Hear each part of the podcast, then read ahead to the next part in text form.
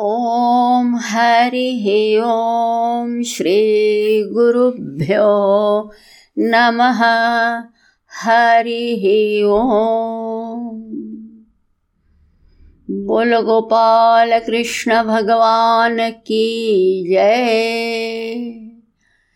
गीता मैया की जय। आज आपण 14व्या अध्यायाचा सारांश पाहणार आहोत। याचे नाव आहे गुणत्रय विभाग योग नाव। तर मागच्या अध्यायामध्ये काही ज्ञानप्रधान प्रसंग आपण पाहिला। याचं नाव जसं आहे की गुणत्रय विभाग। ईश्वराच्या मायेचे तीन गुण यांना निमित्त बनवून इथं विवेक दिला गेला आहे। याची सुरुवात स्वतः भगवान करतात, जे काही दुसऱ्या दृष्टिकोनामधून याला महत्त्व देतात।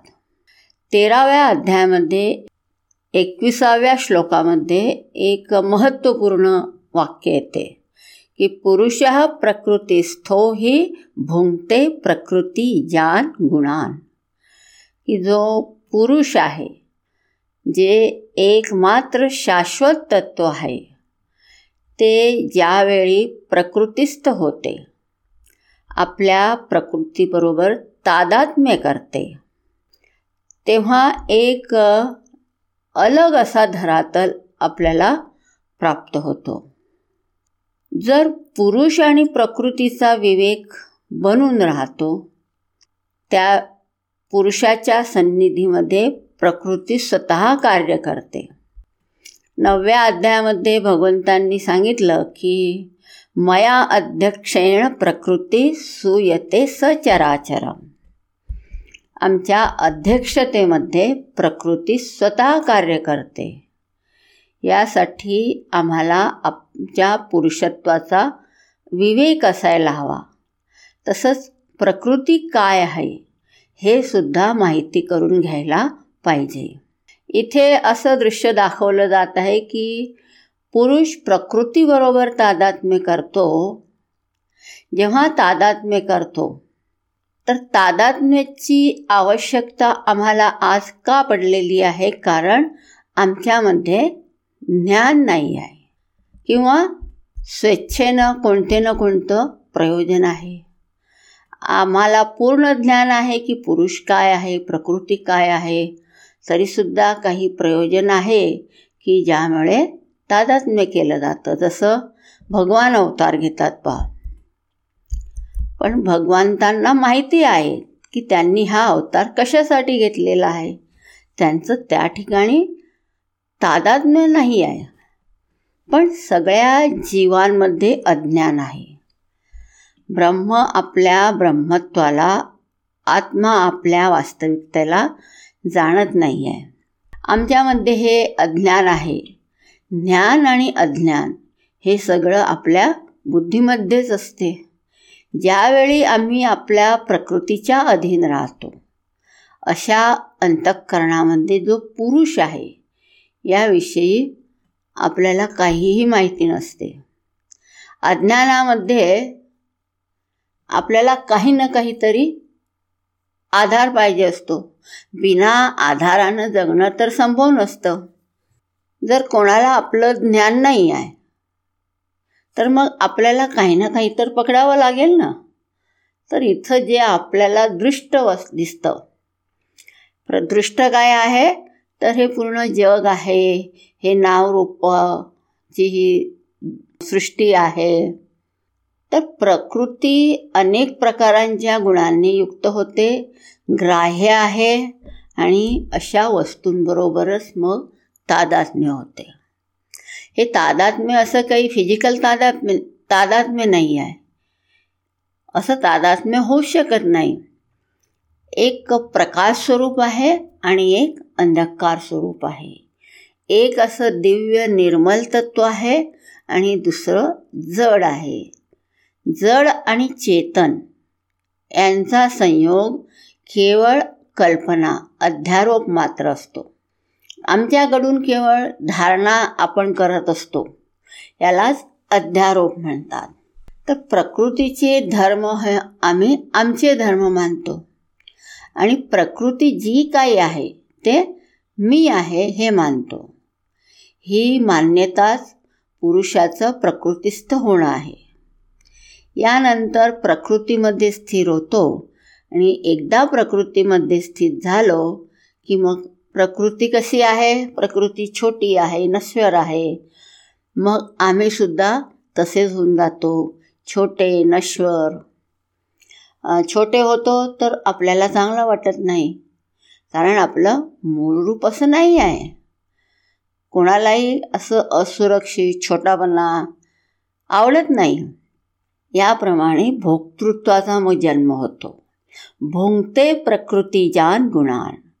पुरुष तत्व हे प्रकृतीबरोबर तादात्म्य करतं, त्यानंतर भोक्ता बनतो.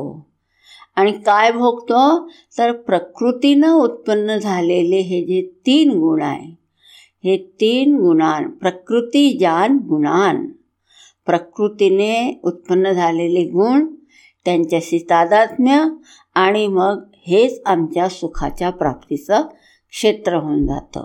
तर इथं जे वाक्य सांगितलं, नंतर हे सांगितलं की एकदा पुरुष प्रकृतीबरोबर तादात्म्य करतो, नंतर मग सत असत योनीची यात्रा सुरुवात होते. सर्वात सूक्ष्म जड म्हणजे ह्या सगळ्यांची जे मूळ आहे, ते मूळ काय आहे तर हेच आहे की आम्ही आज पुरुष तत्व काय आहे हे जाणलं नाही आहे, आणि जी प्रकृती जे दृष्ट आहे त्याच्याशी तादात्म्य केलेलं आहे, आणि त्यामुळेच मग आपली ही जन्मजन्मांतराची जी यात्रा आहे ती यात्रा चालू राहते. तर मूलभूत आपलं याचं कारण, संसाराचं कारण हे आहे. आता याच्यावर आपल्याला खूप चिंतन मनन केलं पाहिजे. आपले सगळे शास्त्र इथं सांगतात की हे अध्यारोप कल्पना केलेलं आहे, आणि आपल्याला मुक्तीचं द्वार तेव्हाच उघडेल जेव्हा आम्ही आपल्या ज्या कल्पना केलेल्या आहेत त्या कल्पनांचा निषेध करू. तर जेव्हा पुरुष प्रकृतिस्थ होऊन भोक्ता बनतो, तर हेच प्रमाण आहे की तो पुरुष आपलं पुरुषत्व जाणत नाही, त्याचं महत्त्व त्याला माहिती नाही, आणि त्याने प्रकृतीबरोबर तादात्म्य करून मग प्रकृतीच्या तीन गुणांमध्ये राहून तो भोक्ता बनला आहे. तर हे वाक्य 14व्या अध्यायाचं एक बीज बनून जाते.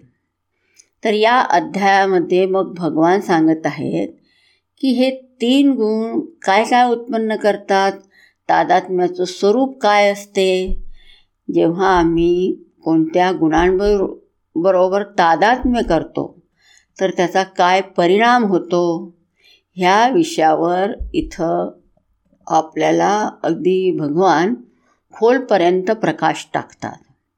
इथं विवेक आपण करत असतो. विवेक करणं म्हणजे काय की जिथं दोन मिळत्या जुळत्या वस्तू आहे त्यांना वेगळं केलं जातं.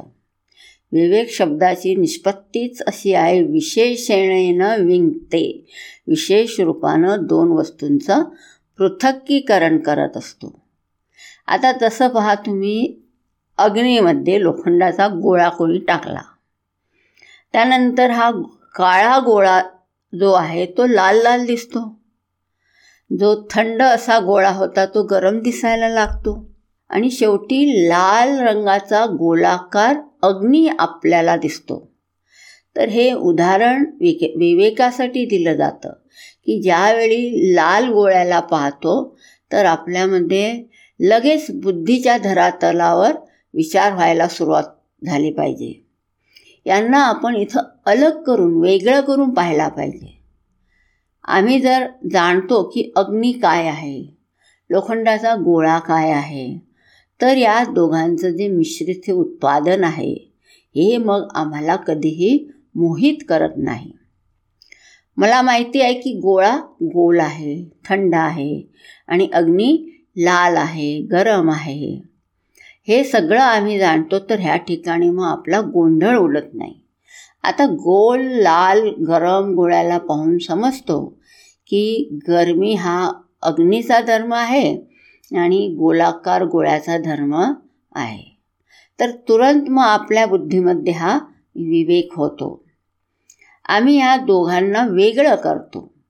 याप्रमाणेच जेव्हा प्रकृतीचे हे गुण दिसतात आणि प्रकृतीने बनवलेलं गेलेलं हे शरीर मन भावना ह्या दिसतात, जर प्रकृतीला ज्ञान आहे की आम्हाला जर ज्ञान आहे की प्रकृती म्हणजे काय आणि पुरुष म्हणजे काय याचं ज्ञान असेल तर मग आपला काही गोंधळ उडत नाही. यांना पाहूनसुद्धा मनामध्ये भ्रम उत्पन्न होत नाही.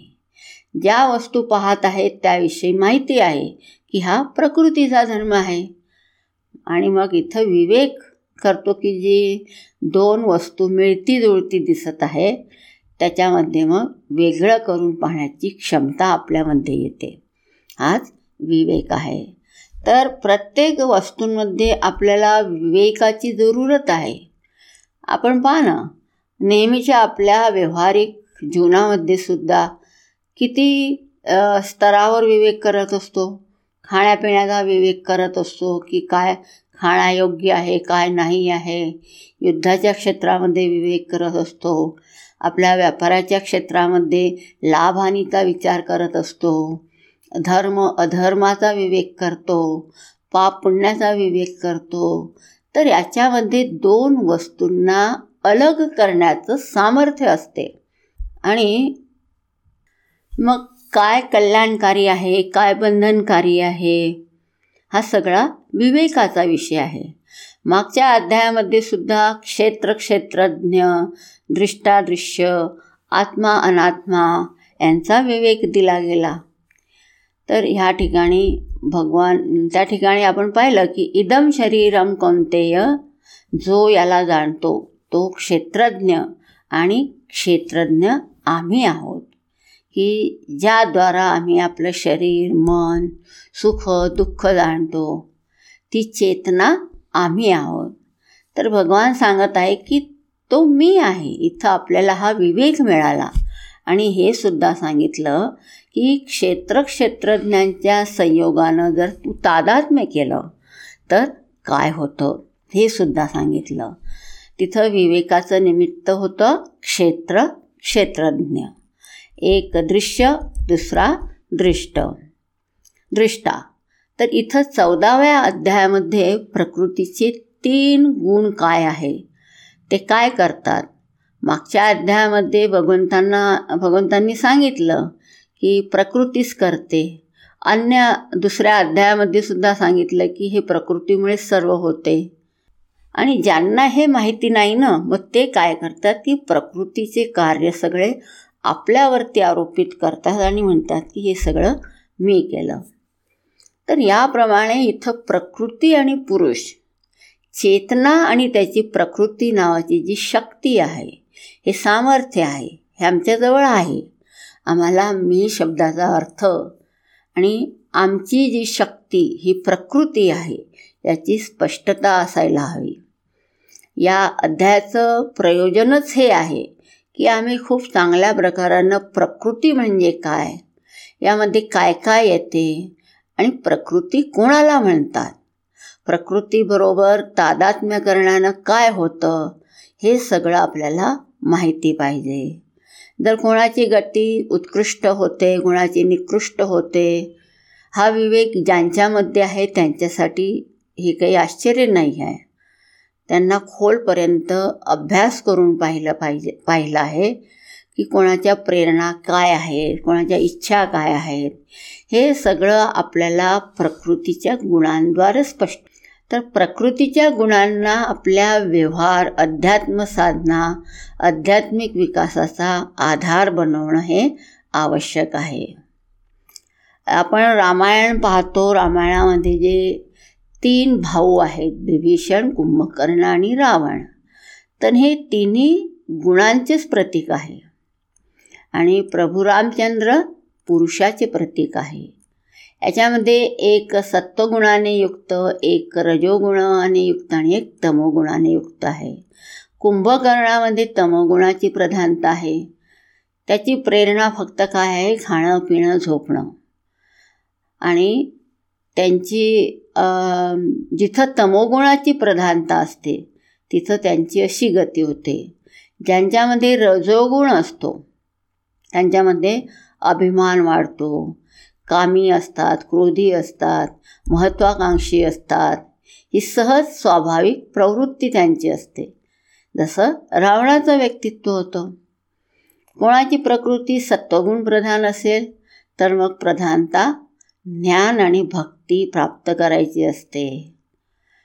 शरणागती, ईश्वराचं निमित्त बनून आपलं कामं करायची प्रेरणा असते, धर्माचरण होतं आणि हे विभीषणामध्ये आपल्याला दिसते. तर ह्या तीन गुणांची जी गोष्ट आहे तीच ह्या रामायणामध्ये आहे. आता हा विचार करायला पाहिजे की हा जो अध्याय आहे गुणत्रय विभाग योग हा रामायणाचाच विस्तार आहे. एवढा हा महत्त्वपूर्ण अध्याय आहे. गुणत्रय विभाग योग प्रकृतीच्या तीन गुणांची विवेचना इथं आपल्याला प्राप्त होते आणि या बाबतीत ज्ञान होते. जसं जसं आम्ही अनात्माला अनात्मा जाणत जातो, अनात्मापासून आपली मुक्ती होत जाते.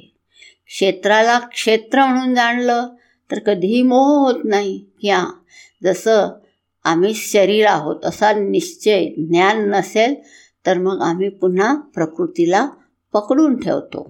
याच्यासाठी आम्हाला प्रकृतीच्या तिन्ही गुणांबाबतीत चांगल्या प्रकारानं जाणून घ्यायला पाहिजे की हे प्रकृतीचे तीन गुण आहेत. ईश्वर यांना जाणतात तरीसुद्धा ते धारण करतात.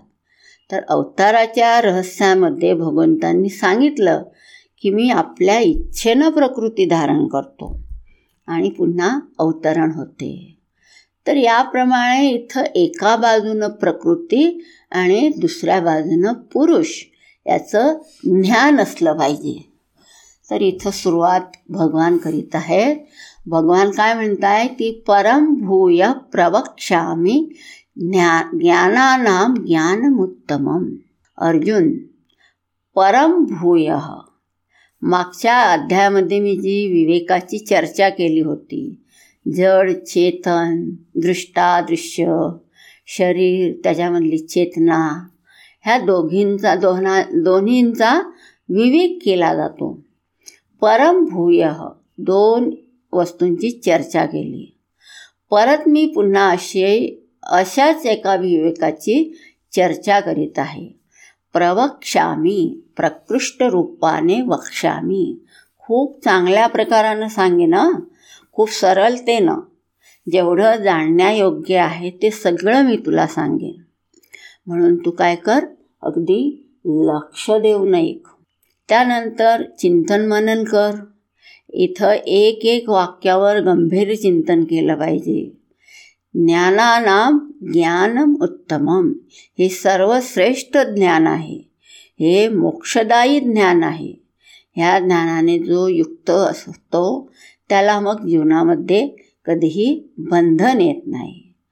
शरीर धारण करणं, प्रयोग करणं, उपयोग करणं हे आपल्या बंधनाचं कारण नाही आहे. तर बंधनाचं कारण काय, की याला सर्वा समजणं. भगवान मागच्या अध्यायामध्ये म्हणतात की मी अनेक कार्य करतो पण मला त्याचा अगदी लवलेशसुद्धा स्पर्श करत नाही. कारण काय, तर भगवान जाणून आहेत की हे कार्य कोण करीत आहे. हे जे ज्ञान आहे हे ज्ञान खूप उत्तम ज्ञान आहे. आणि विवेक जिथं असतो तो विवेकच उत्तम ज्ञान असते. जिथं दोन वस्तू एकमेकांमध्ये मिश्रित दिसत आहे, त्यांना चांगल्या प्रकारानं आपण जाणू शकत नाही, तर असं जे ज्ञान आहे ते बंधनकारी आहे. बंधन काही आपल्याला असं बाहेरच्या कोणत्या ग्रहांमुळे प्राप्त झालेलं आहे की आमच्या मागे शनी लागला आहे, राहू लागला आहे इत्यादीमुळे आहे असं होत नाही. किंवा आमचा जन्म कलियुगामध्ये झाला आहे बुवा तर मग आम्हाला बंधन हे अवश्यंभावी आहे असंही नाही. कारण आमचे जे आचार्य लोक आहेत, जे गुरु लोक आहेत, त्यांनी ह्या कलियुगामध्ये जन्म घेतलेला आहे. बस फक्त आपल्याला एक दृष्टी पाहिजे की हे ज्ञान उत्तम आहे, ह्या ठिकाणीच आपल्याला मन एकाग्र केलं पाहिजे.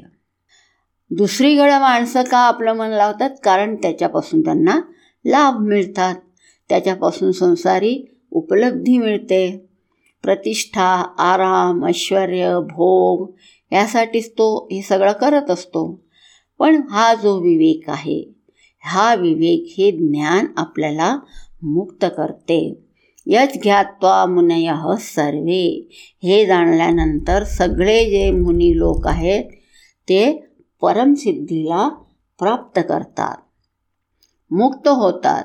म्हणून हे ज्ञान तुला आणखी दुसऱ्या पद्धतीनं सांगेन, या ज्ञानाचा आश्रय घेऊन तू भगवत स्वरूप होऊन जाशील, उदात्त, धन्य, कृतार्थ, असंग होशील. आणि ज्या जीवनामध्ये भिन्न भिन्न तुझ्या उतार चढाव येतील त्याच्यामध्ये संतप्त होणार नाही. पूर्णतेची सुगंध तुझ्या व्यवहारामध्ये येईल. तर असा जो बदल आहे तो बदल ह्या ज्ञानामुळे होतो. तर ह्या ज्ञानाची स्तुती करताना भगवान म्हणतात की जेव्हा सृष्टी होते तेव्हा सृष्टीचा जन्म होत नाही, जन्म त्याचा होतो जो अजूनही काहीतरी शोधत आहे, त्याला अजूनही काहीतरी पाहिजे आहे, कशानं कशाची तरी इच्छा आहे. ज्याला काही नको तो कुठेही जाणार नाही, एका वेळी सगळं समाप्त होतं, शून्य होऊन जातं. तेव्हा ज्यांचा सर्वेसर्वा यावर आश्रित होता अशी माणसं व्यथित होतात. पण ज्यांच्याजवळ विवेक आहे असे लोक जेव्हा प्रलय होतो तेव्हा यांच्यामध्ये काही व्यथा येत नाही.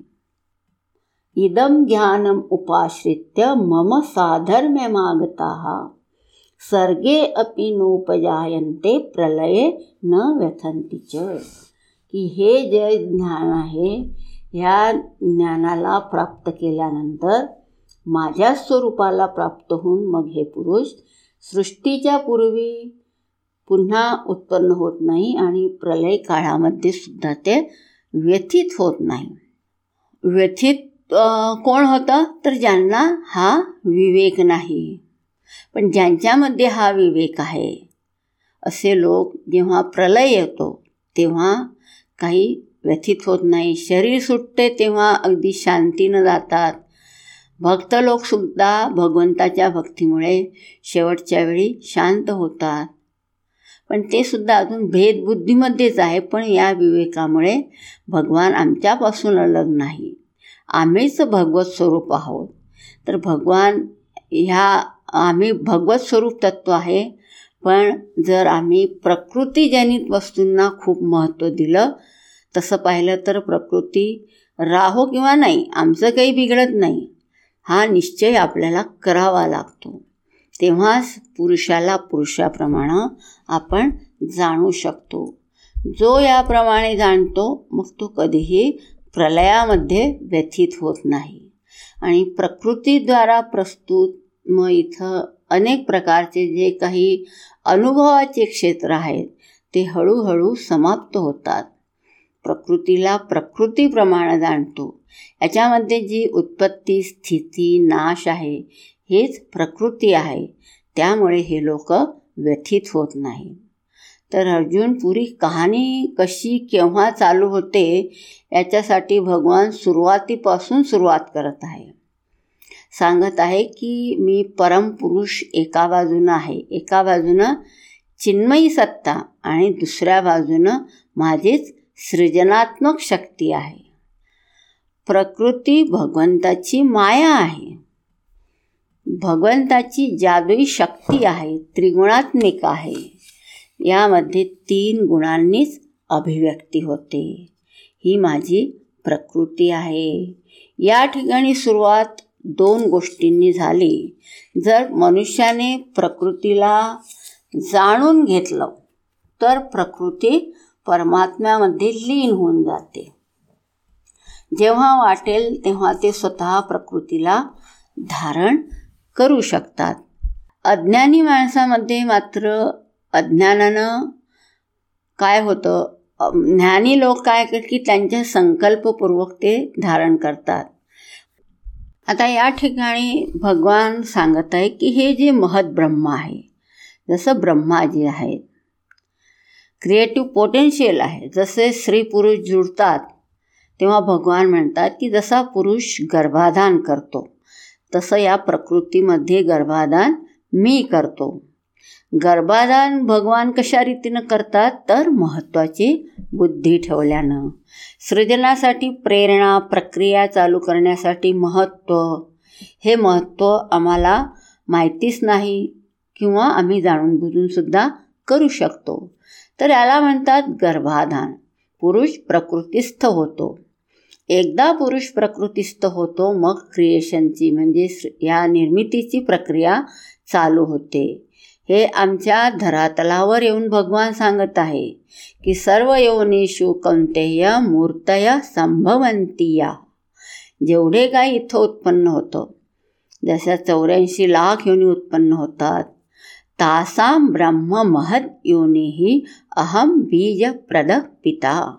की महद ब्रह्म जो आहे, जो सुरुवातीची सृजनात्मक सामर्थ्यानं युक्त असलेली जी भगवंतांची प्रकृती आहे तीच मूल योनी आहे आणि मी तिचा बीज प्रदान करणारा पिता आहे. आमच्या लोकांच्या भाषेनुसार इथं भगवान सांगत आहेत की पूर्ण सृष्टीची संकल्पना स्पष्ट करा. की सृष्टीची प्रक्रिया सांगितली की एकदा आमची प्रकृती क्रियमाण झाली नंतर मग काय होतं तर त्यानंतर सत्वम रजस्तम इति गुणाः प्रकृती संभवाः. हे बीज रूपानं मग तिन्ही गुण प्रकृतीमध्ये होतात, ते बीज व्यक्त होतात. आणि हे जे सुद्धा आहे प्रकृती एवढी आकर्षक आहे की जी प्रकृती जो प्रकृती बनवणार आहे तो आमच्यासाठी आम्ही त्याच्याकडे लक्ष देत नाही पण प्रकृतीकडेच मग आपलं लक्ष जाते. प्रकृती आहे महत्त्वाची आहे, सुंदर आहे, उपयोगी आहे आणि त्याच्यामुळेच आम्ही प्रभावित होतो. पण ह्या प्रकृतीला महत्त्व दिल्यानंच बंधनामध्ये सुद्धा येतो.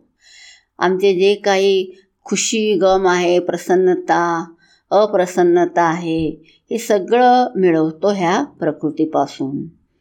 तर आमच्या खुशीसाठी हे प्रमाण बनतात आणि याच धरातलावर आम्ही जगत असतो. तर निबध्नन्ति महाबाहो देहे देहिनम अव्ययम. हा देही ह्या देहाबरोबर तादात्म्य करतो आणि हा देहीसुद्धा आमच्या प्रकृतीच्या 3 गुणांनुसार होतो. तर सत्वगुणाने, रजोगुणाने आणि तमोगुणाने मग काय बनते तर सृष्टीच्या क्रियेमध्ये सगळं डिटेल आपल्याला सांगतात. जसं तत्त्वबोधामध्ये आपल्याला विवेक चुडामणी ह्या प्रकरण ग्रंथामध्ये सुद्धा जे प्रकृतीचे हे 3 गुण आहे ह्या 3 गुणांमुळेच आमच्या शरीर बनतं, मन, इंद्रिया सगळं हे त्याच्यामुळे बनतं याची चर्चा केलेली आहे. यांच्याबरोबर आम्ही जेव्हा तादात्म्य करतो तर याची खुशी ह्याच धरातलावर आम्ही जीवन जगत असतो. याच्या ज्या सीमा असतात त्या आपल्या सीमा समजतो. तर याप्रमाणे इथं पुरी सुरुवातीची कहाणीची भूमिका बनवल्यानंतर पुढे पूर्ण संसारामध्ये कोणापासून काय बनतं याचं डिटेल वर्णन भगवान करतात.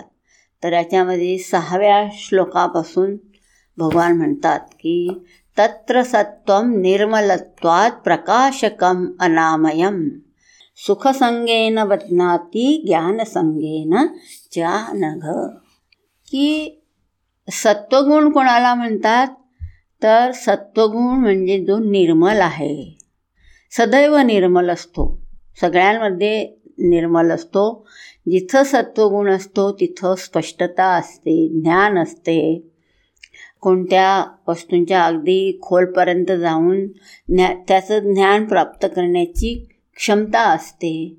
त्या ठिकाणी मनामध्ये कुठले विक्षेप नसतात, प्रमाद नसतो आणि आमची जी समज आहे, आमचं जे ज्ञान आहे याच्यावर काही आवरण येत नाही. जसं भगवान राम वनामध्ये फिरत होते पण आणि त्या ठिकाणी आपल्याला ते लीला करताना दिसतात की ते सीता मातेसाठी सुद्धा त्या ठिकाणी शोक करीत होते, दुःखी होत होते, वरवर असं दिसत होतं. पण त्यांना स्वतःचं ज्ञान होतं आणि उमाजी हे सगळं पाहून मग मोहित होते. त्यावेळी भगवान शंकर यांनी तिला सांगितलं की हे कोण आहेत, तुला जर वाटत असलं तर तू जा आणि परीक्षा घेऊन ये. आणि मग ती परीक्षा घेण्यासाठी ज्यावेळेस सीतेचं रूप घेऊन भगवान प्रभू रामचंद्रांच्या समोर जाते त्यावेळेस प्रभू रामचंद्र तिला म्हणतात की माताजी, तुम्ही इकडे इकडे का फिरत आहात आणि आमचे पिताजी कुठं गेले? या अरण्यामध्ये तुम्ही एकटे अशा फिरू नका, कारण इथं राक्षस लोक खूप आहेत. तर अशा परिस्थितीमध्ये सुद्धा त्यांचं ज्ञान कधी आवृत्त होत नाही. ज्ञानाचा जो प्रकाश आहे तो नेहमी राहतो. तर इथं प्रकाश ज्ञानाच्या प्रकाशाला म्हटलं आहे. म्हणून कोणीही आपल्यामध्ये कोणत्याही विषयाचं ज्ञान प्राप्त करायला गेला तर त्याच्यासाठी त्याला आपल्या स्वतःला ज्ञानासाठी तयार करावं लागतं. आता तुम्ही पहा की जसं कोणी विद्यार्थी आहे विद्यार्थ्यांनासुद्धा चांगल्या प्रकारानं ज्ञान प्राप्त करावं लागतं. तर त्याच्यासाठी आपल्या मनाला, शरीराला, बुद्धीला तसं तो तपस्विता करतो आणि त्याच्यासाठी तो पात्र बनवत असतो. तर सात्विकतेच्या वृद्धीमुळे ज्ञानाची पात्रता होते आणि भगवान त्याबरोबर सांगत आहे की अनामयम, आरोग्यसुद्धा चांगलं राहतं. तर सात्विक गुणांची प्रधानता आहे तर मग तिथं रोगसुद्धा दूर होतात. आणि प्रकाशकम अनामयम, सत्वगुण कशाला म्हणतात हे पहिल्या लाईनमध्ये सांगितलं. आणि दुसऱ्या लाईनमध्ये सांगतात की हा सुद्धा बांधतो. कसा बांधतो? तर सुखसंगेन बदनाते, ज्ञानसंगेन चानघ. की सुखसंगेन बदनाते, सुखप्राप्तीची प्रेरणा होते. नेहमी प्रसन्न राहणं, आनंदामध्ये राहणं याची प्राथमिकता असते, याचं महत्त्व असतं. आपलं हेच लक्ष असतं की आम्हाला नेहमी प्रसन्न राहायचं आहे, सुखाची प्राप्ती करायची आहे. हे आपल्याला बांधतं, हेच आपल्याला प्रेरणा देत असतं. पण जे ज्ञानी लोक आहेत, ज्यांनी आपली वास्तविकता जाणून घेतलेली आहे, त्यांच्यामध्ये असं सुखाच्या प्राप्तीची इच्छा राहत नाही, अशी प्रेरणा नाही आहे. कारण ते स्वतः सुखाचे धाम आहे हे त्यांनी जाणून घेतलं आहे. त्यामुळे सुखाच्या प्राप्तीची प्रेरणा नसते. पण ज्यावेळेस सुरुवातीला आम्ही अज्ञानी आहोत त्यावेळेस ही प्रेरणा आपल्यासाठी कल्याणकारी आहे. तर सदैव सुखप्राप्तीची प्रेरणा हे सात्विकतेचं सूचक आहे. दुसरी आणखी एक वस्तू आहे की ज्ञानसंगेन अनघ, हे निष्पाप अर्जुन ज्ञानाच्या प्राप्तीची उत्कंठा, विवेकाच्या प्राप्तीची उत्कंठा असते. यासाठी मग तो काहीही मेहनत करण्यासाठी तयार असतो. तर ज्ञान प्राप्तीसाठी आपण पाहतो की उत्साहानं अगदी 7 समुद्र पार करून लोक आपल्या भारतामध्ये याच्यासाठी सगळं काही सोडून येतात ह्या ज्ञानासाठी. आणि जे तुम्ही सांगाल ते सगळं करण्यासाठी तयार असतात. तर याच्यावरून त्यांच्यामध्ये ज्ञानप्राप्तीची किती उत्कंठा आहे हे दिसतं. तर त्या ठिकाणी सत्वगुणाची प्रधानता आहे, यालाच सत्वगुण म्हणतात. तर सुखाची आणि ज्ञानाची प्राप्ती, हे सुख जे ज्ञानानं मिळतं ते खूप चांगलं वाटतं. कोणी लोक असतात ज्यांना वैभव, ऐश्वर्य हे मिळवण्यासाठी ते प्रयत्न करतात. तर भिन्न भिन्न गुणांनी विश्लेषण केलं पाहिजे. आपल्याला व्यवहारामध्ये सुद्धा असे खूप लोक मिळतात. कोणामध्ये ज्ञानाची प्रधानता असते, कोणामध्ये भोग ऐश्वर्य आरामाची प्रधानता असते. तर ह्या त्या ठिकाणी आपल्याला हे समजून चुकतं की याच्यामध्ये सत्वगुण आहे की रजगुण आहे. आणि या ठिकाणी भगवान सांगतात की आपल्याला सत्वगुण बांधतं, यालासुद्धा बंधन म्हणतात, कारण यामध्ये आम्ही बांधले जात आहोत. यामध्ये सुद्धा आपण कशा न कशासाठी आपली तलाश चालू आहे, सुखासाठी प्रसन्नतेसाठी आपण पळत आहोत. तर असं बांधणं असलं तरी चालेल, पण हे चांगलं बांधणं आहे. अज्ञानीला जर बांधायचंच असलं तर यामुळे बांधलं पाहिजे. बाकी जे बंधन आहेत राजसी आणि तामसी बंधन आम्हाला अज्ञानामुळेच बांधतं, पण आपल्याला ह्या बंधनामध्ये बांधलं पाहिजे. शिष्य या बंधनाने बांधला जातो, कोणी ध्यान करतो, जप करतो, अनुष्ठान करतो, तर हे लोकसुद्धा यानेच बांधले जातात.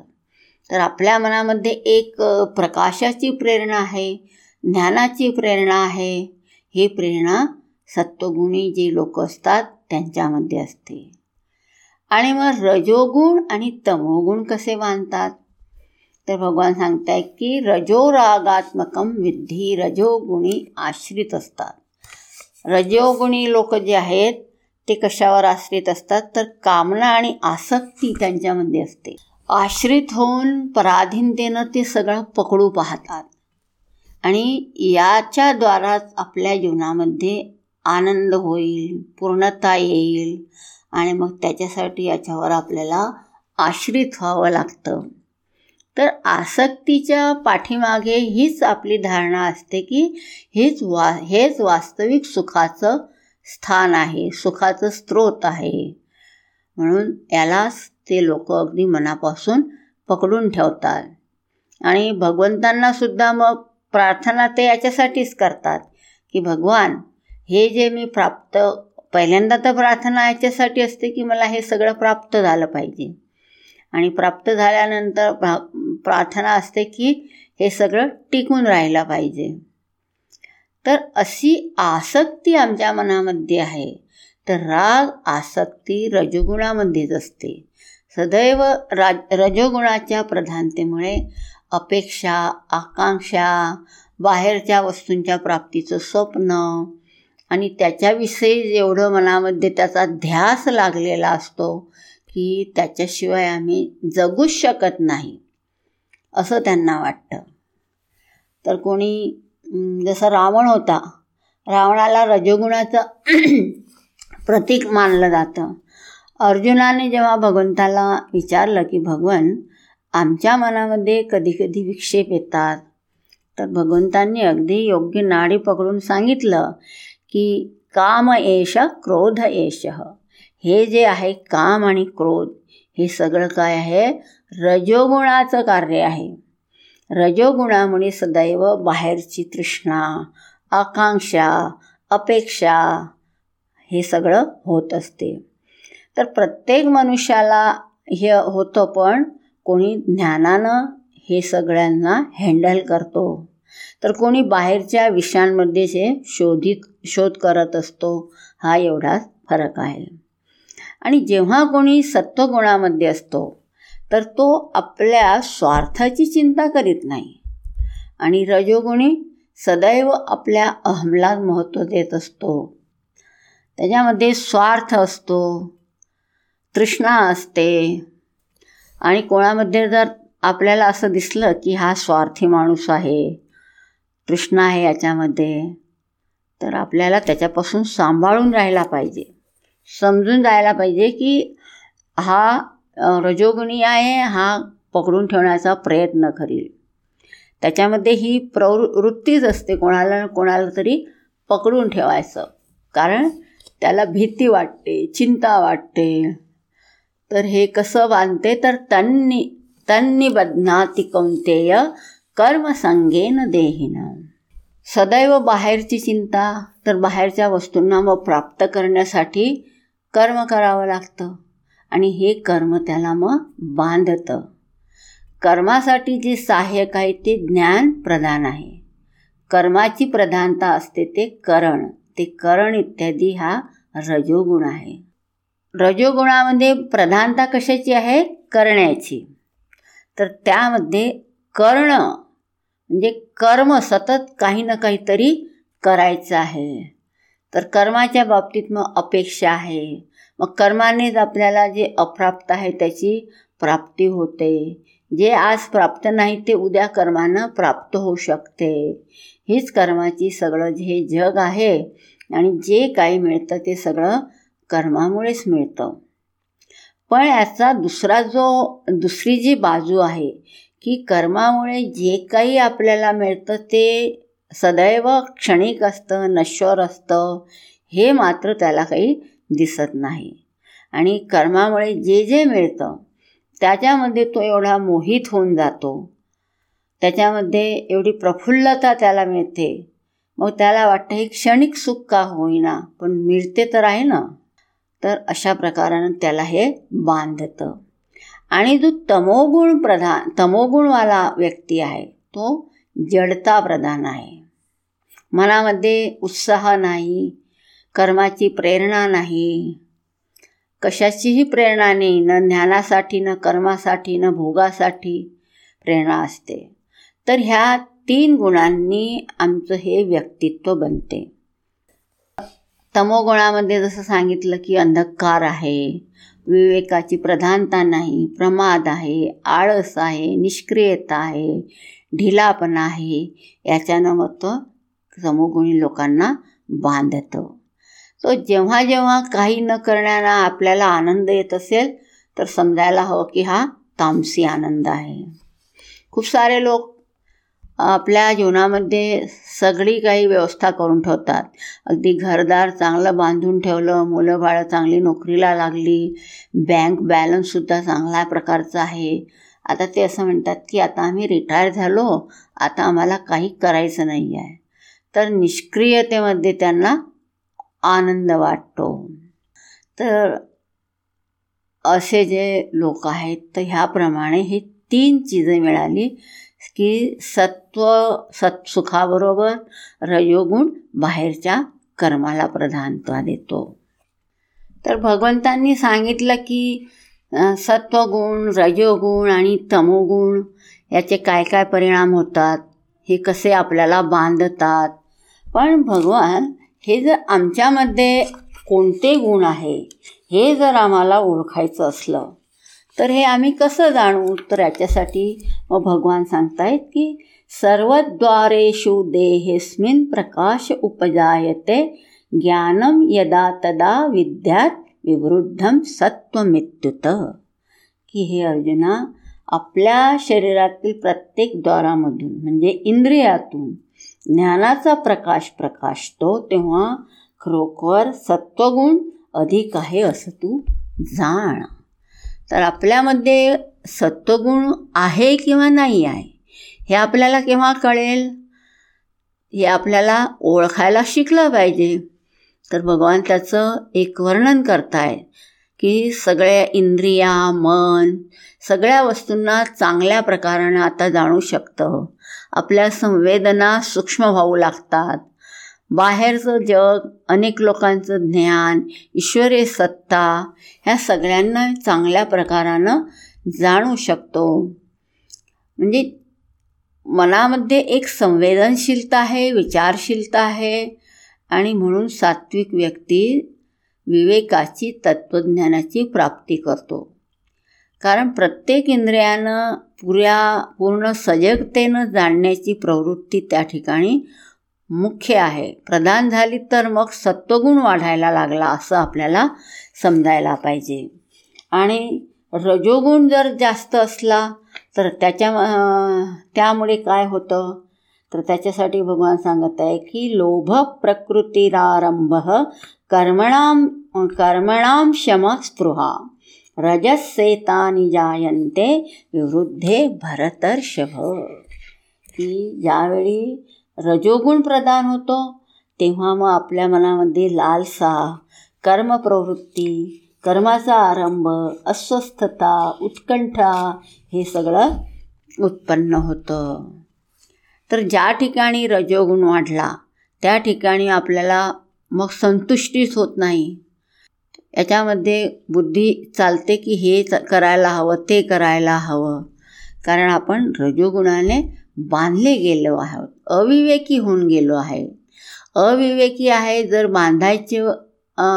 बांधायचेच असेल तर आपल्याला ज्ञानानं बांधायला हवं, सगळा मोह सोडायला हवा. प्रवृत्ती, आरंभ, बाहेरच्या वस्तूंच्या प्राप्तीसाठीच आपला संकल्प होतो, चेष्टा होतात, त्यांना आरंभ म्हणतात.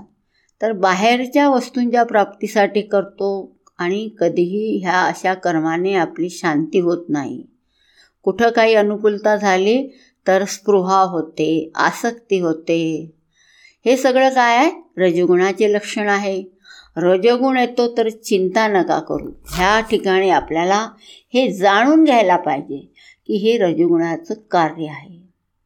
मग रजोगुणाला जर आपण ओळखू शकलो तर मग रजोगुणाला आपण हँडलसुद्धा करू शकतो. कारण जसं रोगाचं कारण समजलं तर मग त्याचा उपचार आपल्याला करता येतो. त्याचप्रमाणे हे आपल्यामध्ये आता रजोगुणाची प्रधानता आहे हे जर आपल्याला समजलं तर मग आपण त्याला विवेकानं हँडल करू शकतो, हाताळू शकतो आणि नंतर मग आपल्याला पुढे जाण्याचा रस्ता मिळतो. तर याच्यासाठी काय करायचं आहे तर पहिले जे यथार्थ आहे त्याची आपल्याला स्वीकृती करायला पाहिजे की ठीक आहे भाऊ, आता माझ्या मनामध्ये रजोगुण आला आहे, पण मी आता ह्याला ओळखलं आहे, पण आता मला याच्यामधून मार्ग काढायचा आहे. तर मग मात्र त्या ठिकाणी आपल्याला विवेक ठेवायला हवा, चांगल्या प्रकाराने जाणायला पाहिजे. आणि नंतर मग भगवान सांगताय की तमोगुण जर वाढला तर मग त्याचं काय लक्षण आहे तर सांगतायत की अप्रकाशो प्रवृत्तेश्च प्रमादो मोह एवच तमस्सेतानि जायन्ते विवृद्धे गुरुनंदन. की जेव्हा तमोगुण प्रबल असतो तेव्हा अंधकार, तुष्णीभाव, जाड्य, बेपर्वाई, भ्रांती हे सगळं उत्पन्न होतं. तर तमोगुण वाढल्यानंतर मग एक ढिलापणा, अंधकार, शिथिलता, निरुत्साहिता हे सगळं वाढायला लागतं. आणि हे वाढलं तर मग आपल्याला हे समजायला हरकत नाही की आता आपल्यामध्ये तमोगुण वाढत आहे. नंतर मग आपल्याला जे काही जीवन मृत्यूनंतर प्राप्त होतं ते तर आपल्या इच्छा आणि आसक्ती ह्याच्यानुसारच आपल्याला प्राप्त होतं. तर याचं स्वरूप हे आपल्या गुणांकडूनच निश्चित केलं जातं. तर ह्या 14व्या श्लोकापासून मग हे जे जसं सत्वगुणी आहे, रजोगुणी आहे, तर अशा लोकांची मग गती काय होते तर त्याच्याविषयी भगवान सांगत आहे. सत्वगुण प्रधान असताना जर शरीरधारी असला आणि त्याचं मरण झालं तर मग त्याची गती काय होते तर त्याच्या गतीविषयी भगवान सांगत आहे की तो उच्च तत्त्व जाणणाऱ्यांच्या निर्मल लोकाला प्राप्त होतो. आता ह्या ठिकाणी कोणामध्ये सत्वगुण प्रधान आहे आणि त्याचा मृत्यू होतो तर त्याची गतीसुद्धा त्याच्या गुणांनीच निर्धारित होते. गुण आणि कर्माने त्याच्या अंतिम गतीचं निर्धारण होतं. पहा, सत्वगुणाची प्रधानता आहे तर जे उत्तम लोक आहेत, अमल लोक आहेत, मलिनता रहित असे उत्तम लोक आहेत त्याला ते प्राप्त करतात. कारण जीवनभर त्यांनी याचंच शेती केलेली आहे तर तेच त्याला प्राप्त होईल. जसं गुरुदेव म्हणतात की मनुष्याचं अंतःकरणिक जसं बंदूक आहे, आता गोळी कुठं जाईल तर ज्या दिशेनं बंदुकीचं तोंड असेल त्याच दिशेनं जाईल. त्याप्रमाणे जर सत्वगुणच मनामध्ये त्याचेच विचार आहेत, सत्वगुणांची प्रधानता आहे, तेच स्वप्न आहे, तीच प्रार्थना आहे, तर तीच गोष्ट त्याला प्राप्त होईल. तर याच्यामध्ये काही चमत्कार नाही आहे. त्याचं जसं गुण आणि कर्म आहे तशीच त्याची गती होते. आणि रजसी प्रलयं गत्वा रजोगुणाची प्रधानता आहे, तर मग अशा जगामध्ये जातात. कर्मसंगीषु जायते, सदैव करण्याचं महत्त्व आहे. हे करायचं, ते करायचं, इथं जायचं, तिथं जायचं, अशा प्रकारानं त्यांची ही गती होते. आणि तामसी लोकांची गती कुठं होते, तर ते लोक तामोगुण असताना मरण पावले तर ते मूढ योनीमध्ये त्यांचा जन्म होतो. तर अशा लोकांमध्ये जाणं त्यांना चांगलं वाटतं. जिथं ज्ञानाची प्राप्ती नाही करायची आहे, बस असं करायचं तसं करायचं याची प्रधानता आहे, तर असं त्यांची गती होते. तमोगुण प्रधान असला तर त्यांची योनी मूढता, जडता अशी त्यांना योनी प्राप्त होते. तर सात्विक गुणाची प्रधानता असते, तर कर्मणः सुकृतस्य आहुः सात्विकं निर्मलं फलम. सात्विक गुणांमुळे फळसुद्धा निर्मळ मिळतात. रजसस्तु फलम दुःखम अज्ञान, दुःख देणारी फळं मिळतात. एका क्षणासाठी जरी आम्हाला आनंद झाला तरी तेच दुःख देतील. शेवटी आम्ही तसेच्या तसेच राहतो, बाहेरून सुख मिळतच नाही. हे सगळं खोटं आहे आणि आम्ही मात्र मोहित, आसक्त आहे, केवळ वासनांची पूर्ती करत राहतो. तर वास्तविक सुखाचं याच्याशी काही देणं घेणं नाही आहे. जे ज्ञानी लोक आहेत ते लोक विचारपूर्वक, भावनापूर्वक कामं करतात. अज्ञानम तमसः फलत, तमोगुणी प्रधानता आहे तर घोर अंधकार होतो. आणि मग ह्या सगळ्याचा एक उपसंहार भगवान 17व्या श्लोकामध्ये करताय. ते सांगताय की सत्वात् संजायते ज्ञानम रजसो लोभ एवच, प्रमाद मोहौ तमसो भवतो ज्ञानम भवतो अज्ञानम एवच. तर ह्या ठिकाणी भगवान सांगताय की सत्वात् संजायते ज्ञानम, सत्वगुणामुळे ज्ञान वाढते, रजोगुणामुळे लोभ वाढतो आणि तमोगुणामुळे अज्ञान आणखी जास्त घनदाट होत जातो. तमोगुणाची प्रधानता आहे तर सर्व काही अंधकारमय होते, त्यांची गती निकृष्ट होते. याप्रमाणे ह्या 3 गुणांची गोष्ट भगवंतांनी सांगितली आणि 19व्या श्लोकापासून सांगत आहे. भगवान सांगत आहे की नान्यम गुणेभ्य कर्तारम यदा द्रष्टानुपश्यति, गुणेभ्यश्च परम वेत्ती मद्भावं सोधी गच्छति. जेव्हा हा दृष्टा गुणांशिवाय कोणीही दुसरा करता नाही असं पाहतो आहे, तो माझ्या स्वरूपाला प्राप्त करत आहे. तर भगवान सांगताय की अर्जुन, जेव्हा कोणी या 3 गुणांच्या लक्षणांनी आता प्रभावित होत नाही आहे. जे ज्ञानी लोक आहे त्या ज्ञानी लोकांनी एवढं चांगल्या रीतीनं हे ज्ञान प्राप्त केलेलं आहे, विवेक त्यांना झालेला आहे की आता काही जाणण्याची त्यांना गरज उरलेली नाही आहे. आणि यासाठी एकमात्र प्रमाण आपले शास्त्र आहेत, गुरुदेव आहेत. त्याच्याद्वारा त्यांनी स्वतःला आपलं हे जाणून घेतलं आहे. जे जाणायचं ते सगळं जाणलं. आता जेव्हा कोणी समस्त गुणांपासून अप्रभावित राहतो, सात्विक, राजसी आदी सर्व कर्म गुण करत आहे. आतापर्यंत आम्ही काय विचार करीत होतो की हे आम्ही करत आहोत. गुणच जर करीत आहेत तर मग आम्ही कोण आहोत. यदा दृष्टानुपश्यती गुणेभ्यश्च, गुणांच्या पलीकडे काही आहे हे तो आता जाणतो आहे. ते लोक भगवत भावाला प्राप्त करतात. आता हीच आमची अंतस्थिती आहे. तर अर्जुन, 3 गुणांनी आम्ही बांधला गेलं नाही. कोणत्या गुणाचं काय कार्य आहे हे मी पाहत आहे. जे आवश्यक आहे ते सुद्धा करत आहे, पण मी ह्या गुणांचा विभाग काय आहे ही दृष्टी आपल्यामध्ये प्राप्त केलेली आहे. जन्म मृत्यूपासून आता मुक्त आहे. तर हे ज्यानं सगळं जाणलं आहे तो हा गुणांचा खेळ पाहत आहे. तो जाणून आहे की हे गुणांनी सगळं जग बनलेलं आहे. असं जो पाहतो तो मग त्या ठिकाणी जन्ममरणाच्या चक्रापासून मुक्त होतो. त्या ठिकाणी जन्ममरण नाही, काळ नाही, सगळ्या गुणांनी मुक्ती होऊन आपली सत्ता पाहतो. हाच अमृतत्वाच्या प्राप्तीचा एक उपाय आहे. नंतर मग अर्जुन भगवंतांना प्रश्न करतो की भगवान कैर्लिंगै स्त्रीन गुणानेतान अतितो भवति प्रभो किमाचार कथम चेताम स्त्रीन गुणान अतिवर्तते. की भगवान हे जो तीन गुणांच्या पलीकडे गेलेला आहे अशांची लक्षणं कोणती आहे, त्यांचं आचरण कसं असतं आणि तो ह्या तीन गुणांच्या पलीकडे कसा जातो, तर ह्या प्रश्नांची उत्तरं तुम्ही मला द्या.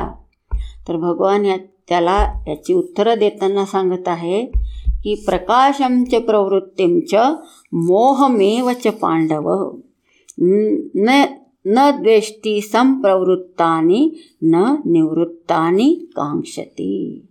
की अर्जुना जो प्रकाश म्हणजे ज्ञान म्हणजे सत्वगुण आणि कर्मप्रवृत्ती म्हणजे रजोगुण आणि मोह म्हणजे तमोगुण यांचा ज्यावेळेस प्रादुर्भाव होतो तेव्हा तो यांचा द्वेष करत नाही आणि हे नसतात त्यावेळी त्यांची आकांक्षाही धरत नाही.